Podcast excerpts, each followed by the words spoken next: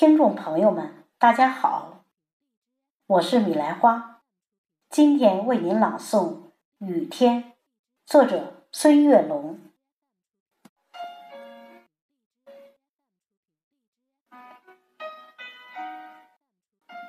昨天下午的教室，我们正在排练着朗诵节目，三十几个孩子的渴望。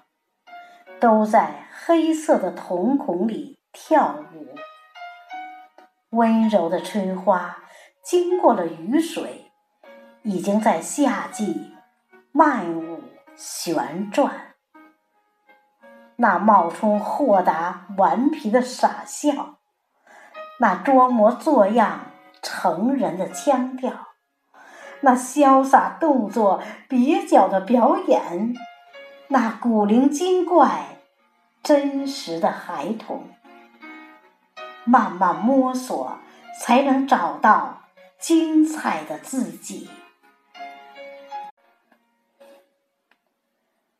上课的时候下雨了，我突然想起，在大漠深处，就为喝水的生物。在荒凉高岗，就为喝水的古木；在黄土高坡，就为喝水的禾苗；在褐色梁山，就为喝水的仙树。人生的成长，有时就是这样。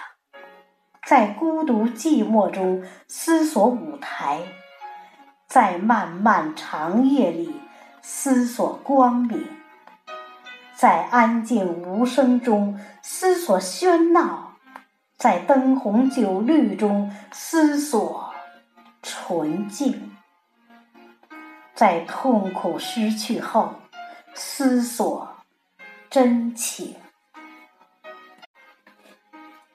下雨的时候，总是期盼晴天。为什么我们不去倾听雨滴的歌唱？下雨的时候，总是向往晴天。为什么我们不去欣赏雨中花墙？